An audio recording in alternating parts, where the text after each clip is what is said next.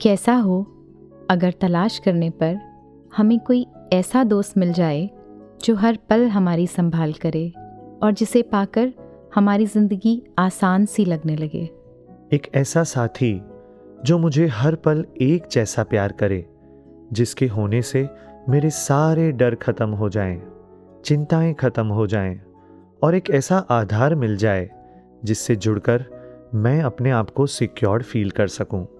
पर क्या तलाश करने पर सच में ऐसा साथी मिल सकता है? बिल्कुल मिल सकता है पर सच कहूँ तो उसकी तलाश कैसी जो आँखों के रूबरू है? ये जुस्तजू नहीं तोहीन जुस्तजू है। आँखों के सामने भी हो और उसकी तलाश भी हो सुनने में कुछ अजीब सा लग रहा है ना? अगर सामने है तो फिर उसकी तलाश कैसी? और अगर तलाश है तो फिर वो सामने कैसे चलिए आज बात करते हैं एक ऐसे दोस्त ऐसे साथी की जो हमेशा हमारे साथ है हम सभी का आधार है और इस चर्चा में आज आपके साथ रहेंगे मैं भावेश मैं कमलदीप नमस्कार, धन निरंकार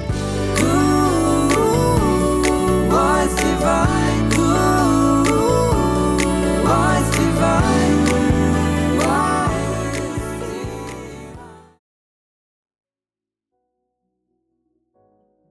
तो कमल जी जी। ऐसा साथी कौन हो सकता है जो हर पल हमारी संभाल करे मेरी कमियों के बाद भी मुझे ना छोड़े और जीवन के हर सुख दुख में मेरे साथ रहे?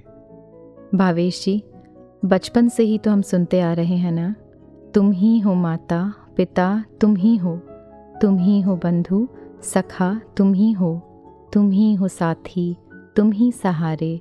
कोई ना अपना सिवा तुम्हारे। तो ये बात तो स्पष्ट है कि केवल परमात्मा ही एक ऐसा साथी है जो कभी साथ नहीं छोड़ता। जी कमल जी ये परमात्मा साथ तो सभी के रहता है जैसे हमने गीत में भी सुना है। साथ ले लो इसे साथ रहता है ये वरना परछाई भी साथ देती नहीं।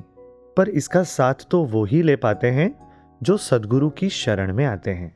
जी गुरु का एक इशारा हमारी इस तलाश को ख़त्म कर देता है।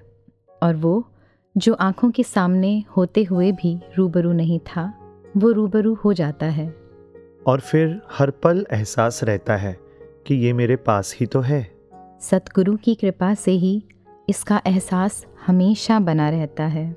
तो ये एहसास और विश्वास दृढ़ होता जाए इसके लिए जुड़ते हैं सतगुरु माता जी के पावन संदेश के साथ। जी।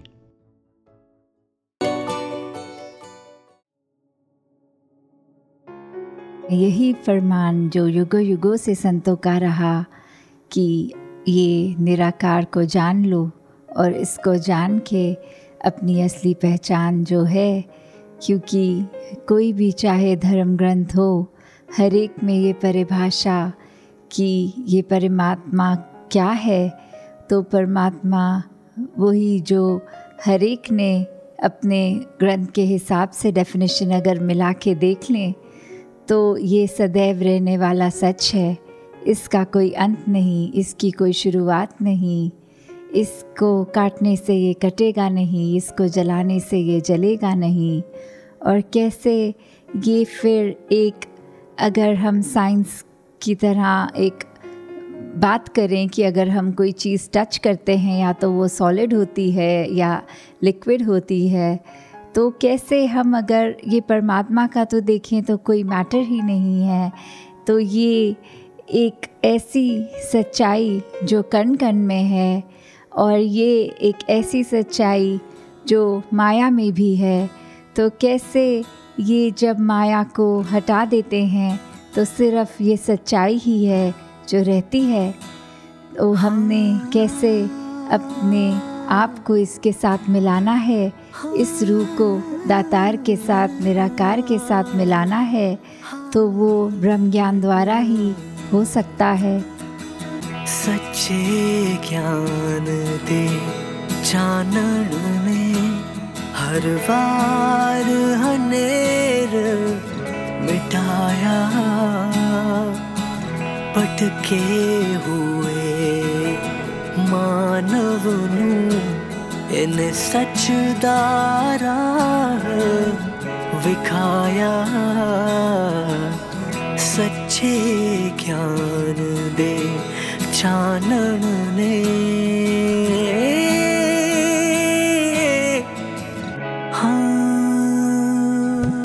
Whenever there is darkness, true master graces with brightness, faith,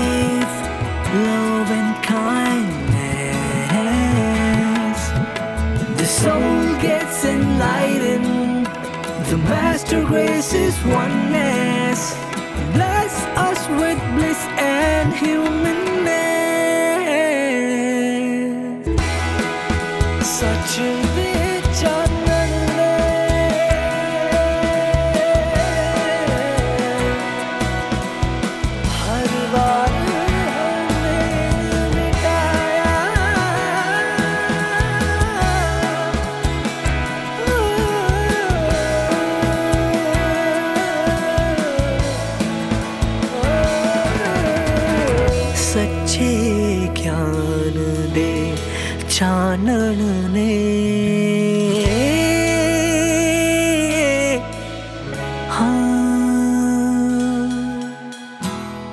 कमल जी जी। सदगुरु की कितनी कृपा है ना कि हमें इस ब्रह्म ज्ञान की रोशनी देकर अंधकार से प्रकाश में लाकर खड़ा कर दिया।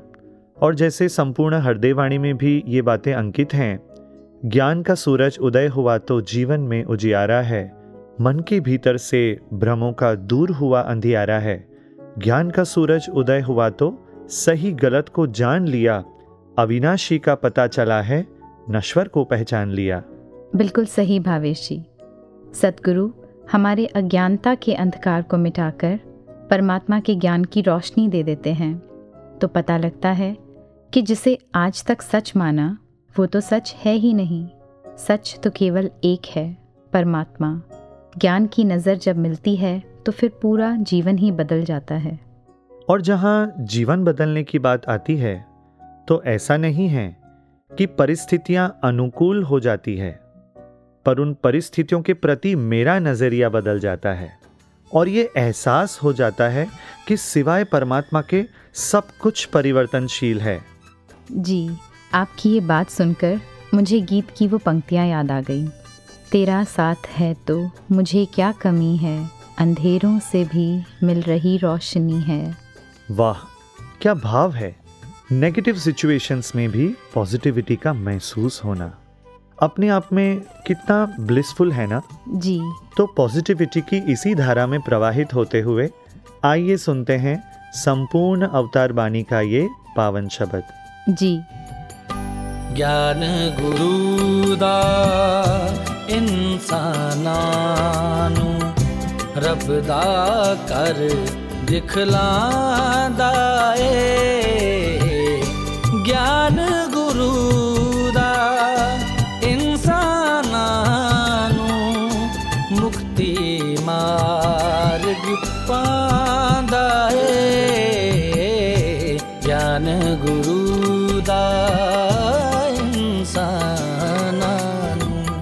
ਰੱਬ ਦਾ ਕਰ ਦਿਖਲਾਂਦਾ ਏ।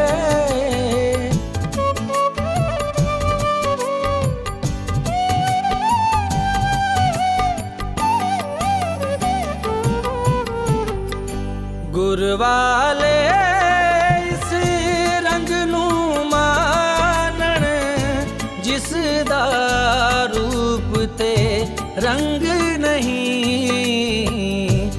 सतगुर वाले जिस रंग रंगे उस विच पैंदी पंग नहीं।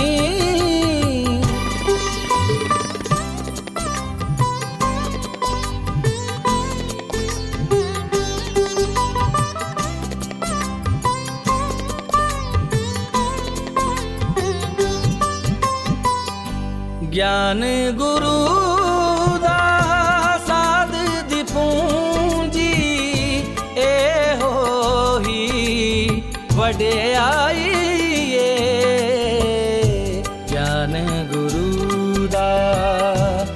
के सीने संता शोभा पाई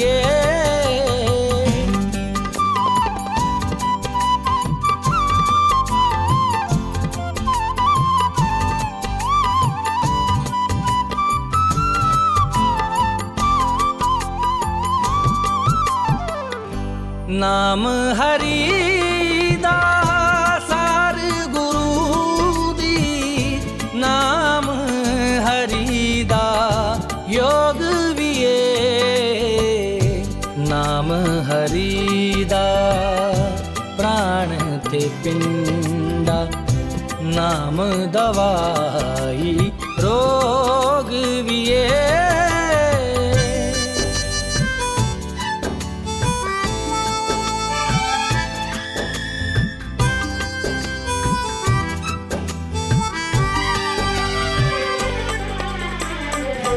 रंगे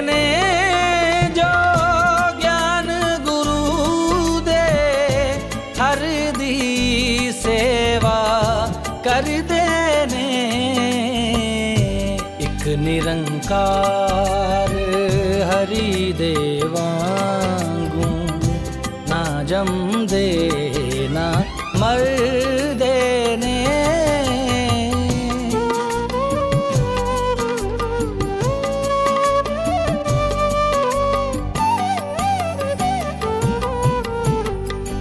कर दे चलो गल हरी दी इस तो वड्डी गल नहीं नहीं अवतार परोसा तंदा। अजता है पर कल नहीं। नहीं अवतार परोसा तंदा। अजता है पर कल नहीं। ज्ञान गुरु दा इंसाना रब दा कर दिखलांदा ਏ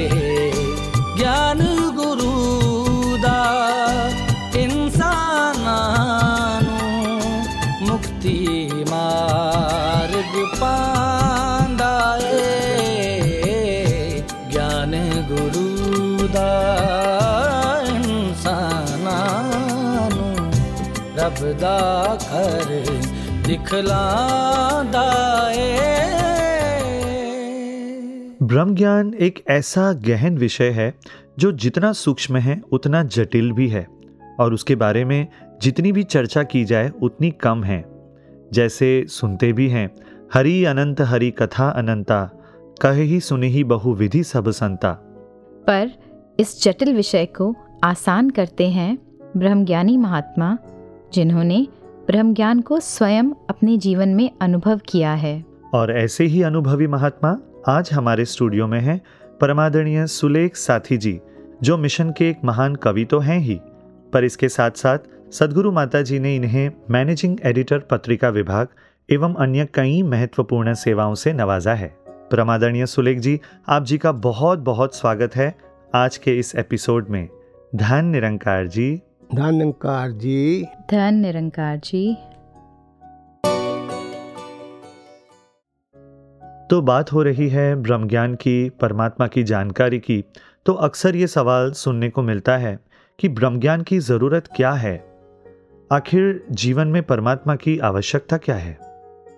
वास्तव में आज जो धरा पर इंसान जीवन जी रहे हैं ये प्रश्न इनके मन में आता ही नहीं है। और ये जिज्ञासा पैदा करना ये संतों महात्माओं का हमेशा से कर्म रहा है। तो आज ये जो ब्रह्म ज्ञान की बात की जा रही है, जिस प्रकार हम देखते हैं भविष्य संसार में जन्म लेने के बाद इंसान को हर तरह के ज्ञान की ज़रूरत पड़ती है। अगर वो विद्या ग्रहण करना चाहता है तो भी उसे ज्ञान की आवश्यकता है। अगर वो कोई कार्य करना चाहता है कोई अचीवमेंट लेना चाहता है तो उसे भी उस क्षेत्र के ज्ञान की आवश्यकता है। बिल्कुल। इसी प्रकार जिस प्रभु परमात्मा ईश्वर ने इंसान को जन्म दिया है हम्म, हम्म, इस धरा पर भेजा है और ये जो धरा है वो इतनी सुंदर धरा है इसमें पूरे का पूरा ब्रह्मांड जो है इसमें बसा हुआ है। हम्म, इसको बनाने वाला जो ब्रह्म है उसकी जानकारी ये ब्रह्म ज्ञान कहलाता है। बिल्कुल। तो इसलिए संत महात्मा हमेशा जो है वो इस तरफ़ ध्यान आकर्षित करते हैं। संसार में जब हम रहते हैं ना भवेश जी तो हमें संसारिक ज्ञान का ही बोध होता है। जी, उसी जी। की प्राप्ति हमारा लक्ष्य बन जाता है। लेकिन वास्तव में जीवन जिसने दिया है जीवन जिसके कारण चल रहा है जीवन जिसके कारण ऊंचाइयों तक पहुँचने वाला है वो ब्रह्म ज्ञान होता है। हम्म, हम्म, और इसलिए ये जीवन में सबसे बड़ी आवश्यकता इंसान की है। मैं तो अक्सर भवेशी ऐसी बात कहता हूँ हम्म। कि जो भी बेसिक्स हैं जब हम बेसिक्स की हमें पहचान नहीं होती नॉलेज नहीं होती हम उसके शिखर तक उसकी चोटी तक उस ज्ञान तक नहीं पहुँच पाते। जी बिल्कुल। इसी प्रकार इस संसार में जो हमारा जन्म हुआ वो परमात्मा के कारण हुआ निराकार के कारण हुआ ईश्वर की कृपा से हुआ। बिल्कुल। तो इसकी जानकारी तो जीवन में बहुत ही महत्वपूर्ण है और सबसे महत्वपूर्ण है दास की तो ऐसी धारणा है। हम्म, बहुत खूब महापुरुषों आप जी ने बहुत ही सुंदर तरीके से हमें बताया कि जीवन में परमात्मा का होना क्यों ज़रूरी है। और अगर सतगुरु की कृपा से जीवन में परमात्मा का एहसास हो जानकारी हो तो फिर हमारे जीवन में क्या परिवर्तन आता है? जीवन तो एकदम से परिवर्तित हो जाता है क्योंकि हमारे जो जितने भी रब्बी पुरुष हैं धार्मिक ग्रंथ हैं वो भी इसी ओर ये संकेत करते हैं कि ये जो जीवन जो है जी। ये जब होता है तो इंसान इस संसार में आता है तो चारों तरफ़ माया ही माया होती है। हम्म। और आँखें खोलते ही उसे चारों तरफ़ माया जो है इसके आकर्षण ही दिखाई देते हैं। तो इसलिए ये उस तरफ़ ही अपने आप को आकर्षित कर लेता है। जी। लेकिन जब ब्रह्म का ज्ञान जीवन में आता है तब इसे समझ आ जाती है कि वास्तव में जो कुछ मैं देख रहा था वो वास्तविक नहीं है। वास्तविकता वो है जो मेरे जन्म से पहले भी थी और जो मेरे जन्म के समय भी है और जन्म मेरे जन्म के बाद भी जो है वो वास्तविकता रहेगी। ब्रह्म का बोध जो है इस बात का हमें जानकारी दे देता है कि ये जितना हमें समय मिला है इसको किस प्रकार मैं सुंदर ढंग से व्यतीत कर सकता हूँ सहज ढंग से व्यतीत कर रहता हूँ? और जब ब्रह्म ज्ञान जीवन में आ जाता है हम्म। तो वो जीने की एक कला आ जाती है। जीवन जीना एक कला है लेकिन समझ इसे वो पाए मन की मत को त्याग के जो भी गुरु की मत को जो अपनाए। तो ब्रह्म ज्ञान हमें गुरु की मत दे देता है। जीवन जीने का एक ढंग दे देता है इस संसार में रहते हुए। माया के जितने भी प्रलोभन हैं उनसे ऊपर उठकर अपने जीवन को एक सहज जीवन जीने का ढंग वो ब्रह्म ज्ञान हमें प्रदान करता है। बहुत बहुत ही खूब महापुरुषों बहुत अच्छे से आप जी ने बताया कि कैसे हमारा जीवन और खूबसूरत हो जाता है। जब ब्रह्म ज्ञान पार्ट ऑफ़ लाइफ हो जाता है तो फिर धीरे धीरे वो आर्ट ऑफ़ लाइफ अपने आप ही बन जाता है। जैसे जैसे ये हमारे जीवन में उतरता जाता है वैसे वैसे ही जीवन को सही दिशा मिलती चली जाती है। फिर हमारे कंडक्ट का भी ये हिस्सा बनने लगता है हमारे व्यवहार का हिस्सा बनने लगता है। ये बहुत अच्छी बात आपने कही है जो पार्ट ऑफ़ लाइफ है वो आर्ट ऑफ़ लाइफ बन जाता है।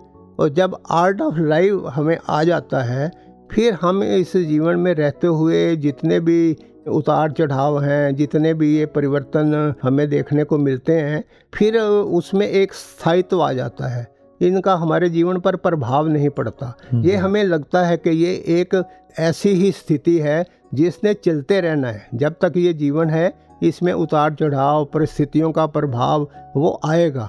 लेकिन ब्रह्म ज्ञान क्योंकि इस निराकार प्रभु का ज्ञान है इस अटल का ज्ञान है और ये एक अटल है ये कभी डावाडोल नहीं होता कभी अस्थिर नहीं होता तो इसका एहसास होने से जो हम भी मानव भी जो है वो स्थिर हो जाता है। उसके ऊपर भी संसारिक जो प्रभाव हैं वो असर नहीं करते। और वास्तव में एक सहज और सुखद जीवन है वो इंसान जी पाता है। कई बार मन में ऐसा भी भाव आ जाता है भवेश जी कि शायद ब्रह्म ज्ञान ले लिया है तो अब जो है हमारे जीवन में जो सांसारिक रूप में जो दुख तकलीफ़ या कुछ ऐसी परेशानी या कुछ ऐसी घटनाएँ हैं वो होंगी नहीं। हम्म, ऐसा नहीं है। ये आदिकाल से संतों महात्माओं ने हमें बताया है कि ये एक जीने का ढंग तो है। हाँ। एक हमें कला आ जाती है कि इन परिस्थितियों में भी कैसे हम अपने आप को बचा कर रख सकते हैं। संत तुलसीदास जी ने कहा है तुलसी इस संसार में दुख सभी को होए। ऐसा नहीं है कि ये दुख तकलीफ़ आती नहीं है। दुख सभी को होए। ज्ञानी काटे ज्ञान से। अज्ञानी काटे ज्ञान से एक ऐसी मन में ना भाव एक ऐसी स्थिरता आ जाती है। हम्म, हम्म, और दुख तो हर तरह के हैं।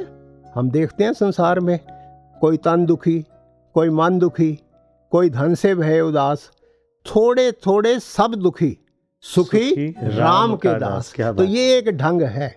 भवेशी के इन दुखों में रहते हुए भी।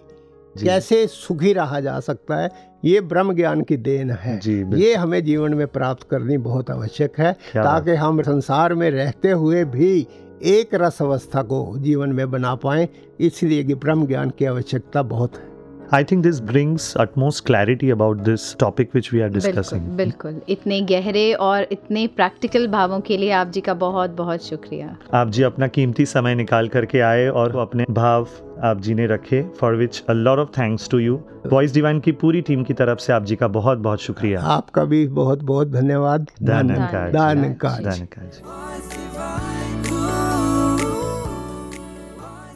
भावेश जी आदरणीय सुलेख जी की बात सुनकर बाबा जी द्वारा दिया गया वो उदाहरण याद आ गया कि जब हम रास्ते पर चल रहे होते हैं तो राह में कंकड़ पत्थर कांटे सब होते हैं। अगर हम जूते ना पहने तो हमें कितनी तकलीफ़ होगी? शायद हम आगे बढ़ ही ना पाएँ, पर जब हमने जूते पहने होते हैं तो फिर हमें फ़र्क नहीं पड़ता। पत्थर, कांटे तो वही हैं, पर हमें तकलीफ़ नहीं पहुँचा रहे होते। जी, बिल्कुल कमल जी।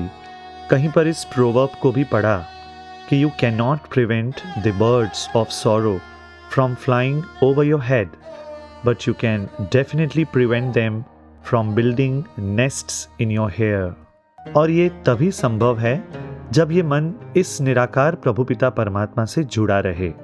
तो आइए ये जुड़ाव बनाए रखते हैं और सुनते हैं ये मधुर गीत।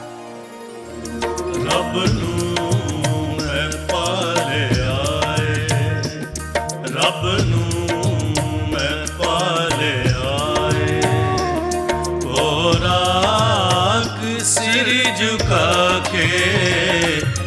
खुशियाँ हज़ार मिलियाँ खुशियाँ।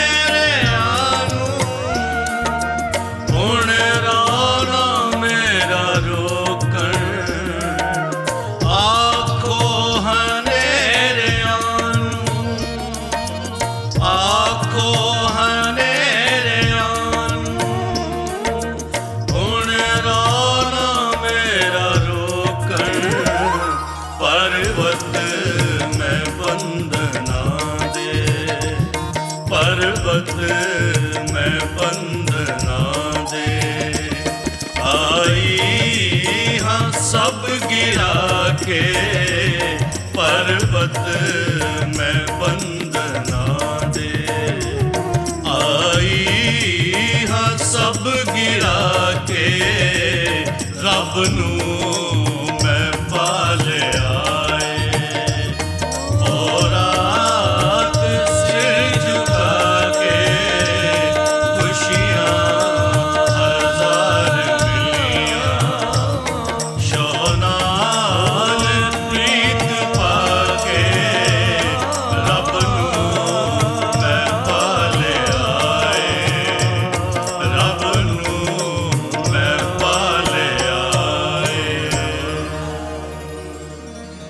निरंकार से जुड़कर निरंतर इसका एहसास करते हुए आनंद की अवस्था में बने रहना क्या इतना सरल है?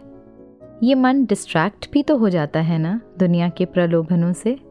हम्म जबकि इस मन को पता होता है कि सुख परमात्मा से जुड़ने में ही है। अभी हाल ही में मैं सदगुरु माता जी के प्रवचन सुन रहा था कि हमारा मन जानता है कि प्राथमिकता निराकार परमात्मा को ही देनी है। पर फिर भी ये परिवर्तनशील संसार को ही अपनी प्राथमिकता देता है और फिर उसी के सिलसिलों में उलझ कर रह जाता है। Bhavesh ji ultimately it's a matter of choice और ऐसा ही कुछ ज़िक्र हो रहा है हमारे अगले सेगमेंट जब माना तब जाना में। जिसमें आज अपना एक्सपीरियंस शेयर कर रही हैं बहन मनीषा रामचंदानी जी हांगकांग से।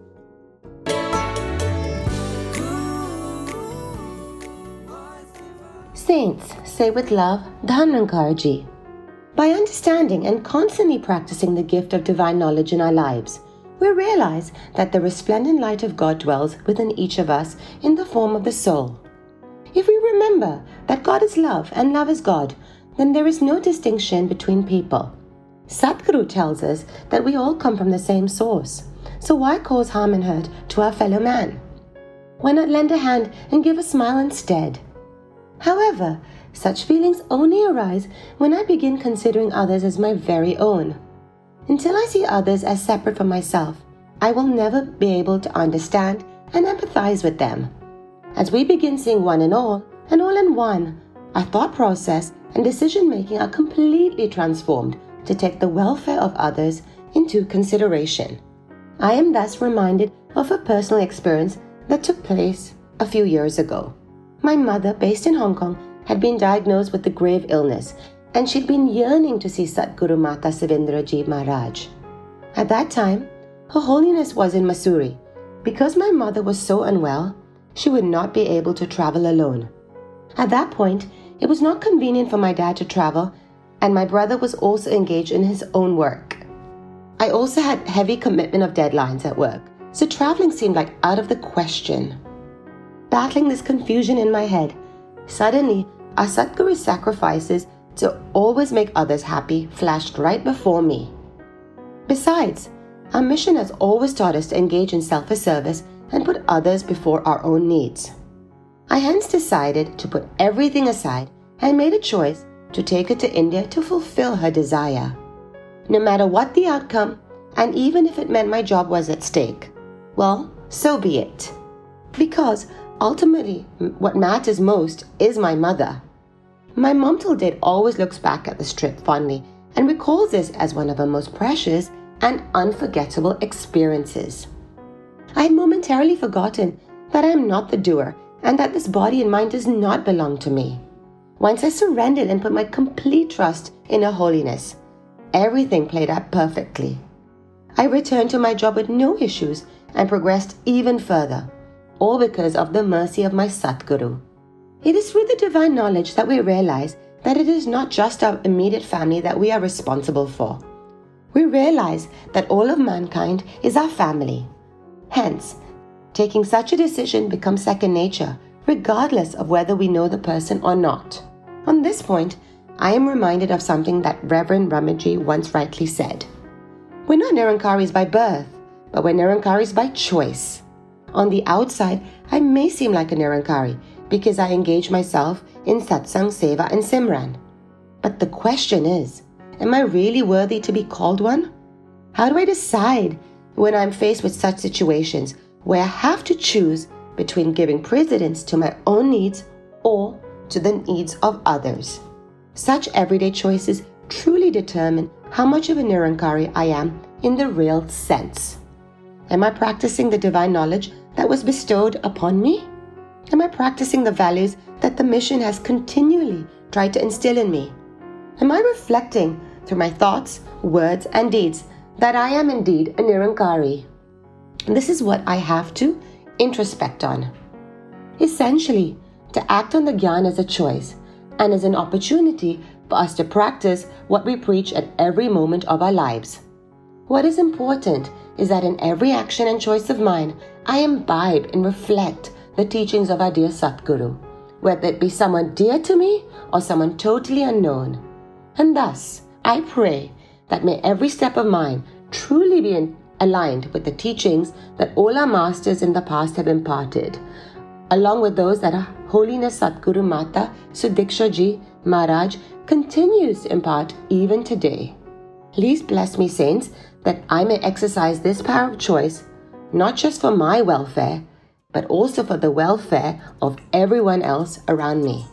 Saints, say with love, Dhanankar Ji. ਰੁਲਦਾ ਇਨਸਾਨ ਫਿਰੇ ਇੱਕ ਰੱਬ ਦੇ ਗਿਆਨ ਬਿਨਾ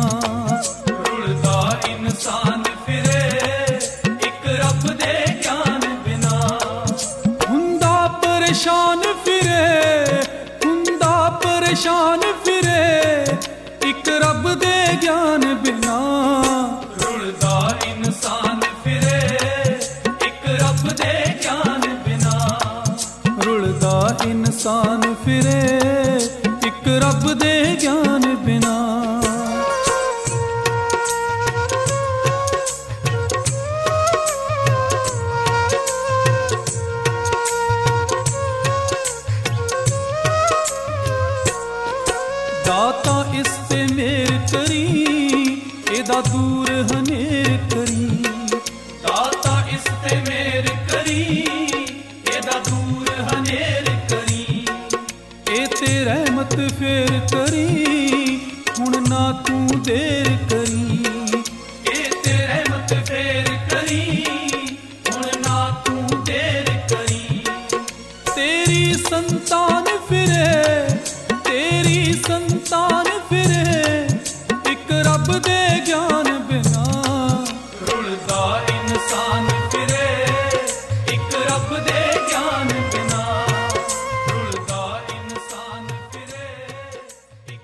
तो इस मधुर गीत के बाद आइए चलते हैं हमारे अगले सेगमेंट की ओर जिसका नाम है रंगमंच से।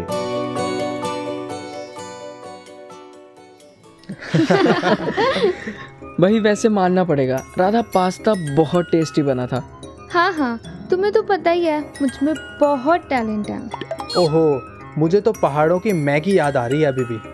ओ हाँ चेतन आपका लद्दाख का ट्रिप कैसा रहा? बहुत ही बढ़िया। बस पूछो मत। ठीक है नहीं पूछते। हाँ तो भावेश गोवा वाले प्लान का क्या हुआ? अरे नहीं नहीं मेरा मतलब पूछो मुझे सब बताना है। अरे मज़ाक था। आप बताओ कैसा रहा सब? बहुत अच्छा था। वो पहाड़ वो वादियाँ इतना प्यारा मौसम बाइक पे खुले आसमान के नीचे घूमना मानो समय वहीं रुक जाए। मेरा तो मन ही नहीं कर रहा था वापस आने का। ये तो है। इवन अब वहाँ रोड्स इंफ्रास्ट्रक्चर बहुत बेटर हो गया है। मेरी कंपनी को भी एक प्रोजेक्ट मिला था लास्ट ईयर फॉर कंस्ट्रक्शन मानना पड़ेगा। हम ह्यूमंस ने बहुत तरक्की कर ली है। Today we can create anything अच्छा जी। अब ये पहाड़ बना सकते हो? और जो नदियाँ हैं नदियाँ बहा सकते हो? ये कैसा सवाल हुआ? ये सब तो नेचुरल है ना। पहले से ही यहाँ है। वैसे पहाड़ बनाना नहीं आता। पर तोड़ना तो आता है। ये तो है। हमें जोड़ने का तो पता नहीं पर तोड़ना बहुत अच्छे से आ गए लो जी फिर से स्पीच शुरू इनकी। जो जैसा बना हुआ है उसका लुत्फ उठाते हैं ना। Exactly exactly. क्यों जानना है ये सब कहाँ से आया? हमें देखो ना हम टेक्नोलॉजी कहाँ से कहाँ ले गए? Long live the human brain hmm ठीक है भाई। अच्छा वैसे वो वो पेंटिंग देखो। कैसी लग रही है? वाओ दैट्स सो ब्यूटीफुल किसने बनाई? सच में कितनी प्यारी है। किसने बनाई? हाँ भाई हाँ। ये ये तो हवा से बन गई। क्या, क्या? हाँ और क्या। कैनवस रखा था विंडो ओपन हुई हवा चली और कलर स्प्रेड हो गए। बन गई पेंटिंग। हा हा हा वेरी फनी ऐसे थोड़ी हो सकता है। और क्या हवा है कोई टैलेंटेड आर्टिस्ट थोड़ी है मेरी तरह? बता ना किसने बनाई? ताज्जुब की बात है है ना? एक पेंटिंग को देखकर तुम सब इतना क्यूरियस हो गए लेकिन ये इतनी खूबसूरत कुदरत किसने बनाई ये सोचा है कभी? नहीं यार ऐसा तो कभी सोचा ही नहीं। अरे तो अब सोचो ना ये पहाड़ है ये समुद्र है जिसका कोई अंत ही नहीं।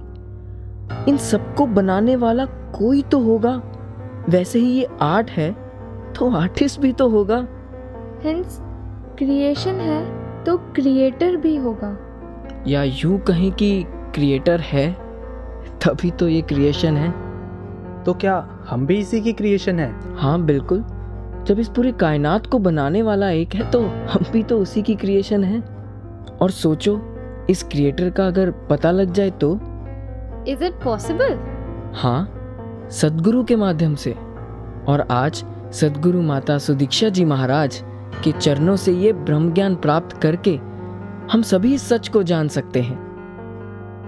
अपनी ट्रू आइडेंटिटी को पहचान सकते हैं यानी self realization through God realization Bhavesh ji ji. बात सरल शब्दों में मुस्कुरा कर कहें या फिर गहराई से भरे गंभीर स्वर में बताएँ सच तो ये है कि अपनी आत्मा के स्रोत इस परमात्मा की तलाश इसकी प्यास तब से रही है जब से ये दुनिया बनी। जी ऐसे कई उदाहरण हमें अपने इतिहास से सुनने और पढ़ने को मिलते हैं। तो आइए सुनते हैं ऐसे ही एक जिज्ञासु भक्त की खोज के बारे में अपने अगले सेगमेंट पर्ल्स ऑफ़ विजडम में। एक बार की बात है अष्टावक्र मुनि विचरते विचरते मिथिलापुरी में राजा जनक के दरबार में आ पधारे राजा जनक ने ऋषि का बड़े प्रेम से पूजन किया, आदर सत्कार किया और उन्हें सुंदर सिंहासन पर विराजमान किया। और फिर प्रार्थना रूप में अपना शीश उनके चरणों में रखकर कहा कि, हे भगवान, योग वशिष्ठ में वर्णन किया हुआ है कि गुलाब के फूल को मसलने में जितनी देर लगती है ब्रह्म ज्ञान को पाने में उतनी देर भी नहीं लगती। हे भगवान, आप कृपा कर ऐसा पल में पार करने वाला ब्रह्म ज्ञान मेरी भी झोली में अर्पण करें। अष्टावक्र मुनि ने कहा, हे राजन, ऐसे अमर तत्व के ज्ञान को प्राप्त करने से पहले एक समर्पण भाव चाहिए, बुद्धि भी सूक्ष्म चाहिए और श्रद्धा अपार। राजा जनक दृढ़ प्रतिज्ञा से कहने लगे कि हे भगवान, यह संपूर्ण प्रजा राजमंडल जो भी आज्ञा करें, वह सब मैं आपके समक्ष भेंट करता हूँ। इस प्रकार कहकर राजा जनक ने हाथ में जल का संकल्प लिया और खड़े हो गए। अष्टावक्र मुनि ने जब ऐसा दृढ़ उत्साह देखा तन मन धन अर्पण करने का भाव देखा तो उन्होंने भी राजा जनक को यह ब्रह्म ज्ञान देने का सोच लिया। अब राजा निर्भय व्रति से धीरज के साथ एक मन में संकल्प लिए बैठे हुए इंतज़ार कर रहे थे। इतने में राज्यसभा से एक दरबान राजा के सम्मुख आकर पहुँचा और कहने लगा कि आपके परम प्रिय मित्र साथ ही के नगर से आपसे मिलने आए हैं। क्या मैं उन्हें यहाँ आने का आमंत्रण दे दूँ? राजा विचार करने लगे कि यह मित्र संबंध, यह सब मेरे शरीर से संबंध रखते हैं। और यह तन तो मैं पहले ही अपने गुरु को अर्पण कर चुका हूँ। फिर कुछ समय के बाद दरबारी ने आकर राजा से कहा कि छोटे छोटे देशों के प्रधान, बेशुमार धन लेकर आपका ऋण अदा करने के लिए आपसे मिलने आए हैं। राजा को ये सुनकर कोई आनंद नहीं आया और ना ही मन में कोई भाव, क्योंकि वह ये मन अपने गुरु को अर्पण कर चुके थे। थोड़े ही समय में दूसरा एक दूत एक बड़ा सा लिफाफा लेकर राजा के सम्मुख आया और कहने लगा कि यह लिफाफा आपके राजमहल से आया है। इसका उत्तर आपको अति शीघ्र देना होगा। अब राजा के मन में कुछ चिंता का भाव उभरा कि लिफाफे में न जाने क्या लिखा होगा और ना जाने क्या लिखना पड़ेगा। ऐसा करते हुए राजा को अपनी प्रतिज्ञा याद आ गई कि संकल्पों का सागर मन भी गुरुदेव के समक्ष अर्पण कर दिया गया है। दान किया हुआ पदार्थ वापस लेना यह अधर्म का अंग है। इस प्रकार विवेक कर राजा जनक निसंकल्प होकर बैठे रहे। कुछ समय बाद मुनीश्वर ने राजा को ऐसी अवस्था में देखकर पूछा कि, हे राजन, तुम कौन हो? राजा विचार करने लगे कि, अगर मैं मुनीश्वर के सामने कहता हूँ कि मैं शरीर हूँ तो वह शरीर तो मैं मुनीश्वर के समक्ष अर्पण कर चुका हूँ। और अगर कहता हूँ कि मैं इस सारे देश के धन धाम वाला राजा हूँ तो सारे देश समेत धन खजाना, वो भी मैं अपने गुरु को अर्पण कर चुका हूँ। अब तो ये मन भी मेरा नहीं। अब मैं इस प्रश्न का क्या उत्तर दूँ?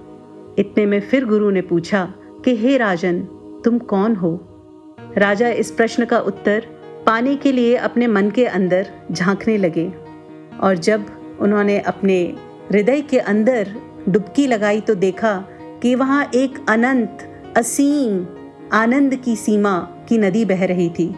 ऐसा अनहद आनंद कि जिसमें सिर्फ़ इकमिक होने का भाव हो।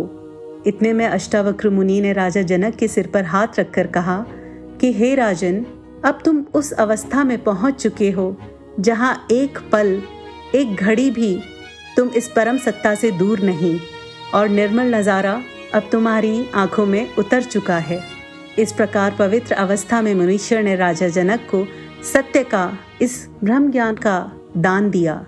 राजा धन्य हो चुके थे। तत्पश्चात मुनीश्वर ने राजा जनक को राजगद्दी पर बिठाया और कहा, कि यह अपार राज्य, धन, तुम्हारा तन मन धन, अब सब कुछ तुम दान कर चुके हो।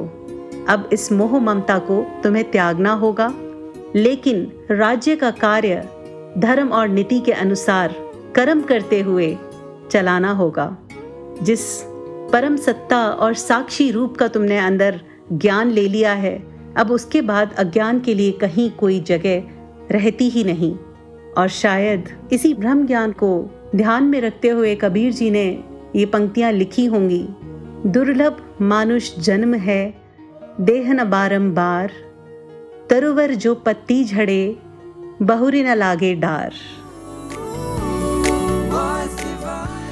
कमल जी, हम बात कर रहे हैं परमात्मा के जीवन में होने की। और इससे जो आनंद की अवस्था बनती है उसकी। पर ऐसा भी लगता है कि क्या ये अवस्था इतनी सहज है? क्या वाकई मेरी मनोस्थिति हर परिस्थिति में एक सी रह सकती है? हम्म, भावेश जी ये है तो मुश्किल। पर बचपन में पढ़ा वो दोहा याद आ गया। करत करत अभ्यास के जड़मती होत सुजान। रसरी आवत जात के सिल पर परत निशान अगर रस्सी के बार बार रगड़ खाने से पत्थर पर निशान पड़ सकते हैं तो फिर हम अभ्यास करें और इस एहसास के साथ अपना हर पल बिताने की प्रैक्टिस करें तो ये अवस्था भी सहज हो सकती है। और कमल जी, जीवन के हर मोड़ पर we come across various choices to make and our set of choices ultimately built our belief pattern, our paradigm, our conceptual framework, and this belief pattern ultimately builds our character. और जब परमात्मा हमारी बिलीफ पैटर्न का हिस्सा बन जाता है तो ज़िंदगी हँसते हँसते सहज गुजरने लगती है है ना बिल्कुल and for this we can take one step at a time अगर हम रोज़ अपने दिन की शुरुआत इस भाव के साथ करें कि ये दिन मुझे अपने सबसे प्यारे साथी, यानी इस परमात्मा के साथ इसे महसूस करते हुए बिताना है। तो एक एक दिन चलते हुए जीवन का ये सफ़र इसके आनंद में पूरा करना संभव है। तो आइए इस भाव के साथ let us introspect and make a commitment that yes I will always keep this all Nirankar as my permanent companion जो हमेशा मेरे साथ रहता है, जो हमेशा मुझे थामे रखता है, जो मेरी गलतियों को सुधारता है। और यही तो है ज्ञान की संभाल। बाबा हरदेव सिंह जी महाराज ने कहा, अगर तुम ज्ञान की संभाल करोगे तो ज्ञान तुम्हारी संभाल करेगा। कितना सुंदर विचार है ना ये। जी। सदगुरु माता सुदीक्षा जी महाराज के चरणों में यही अरदास है कि हम आपके दिए हुए इस नफीस तोहफे की भरपूर कद्र कर पाएँ। और जैसा कि आप जी ने ही फरमाया कि इस ज्ञान की कद्र इसे जीकर ही की जा सकती है। तो इसी भाव के साथ लेते हैं आपसे इजाज़त। नमस्कार धन निरंकार।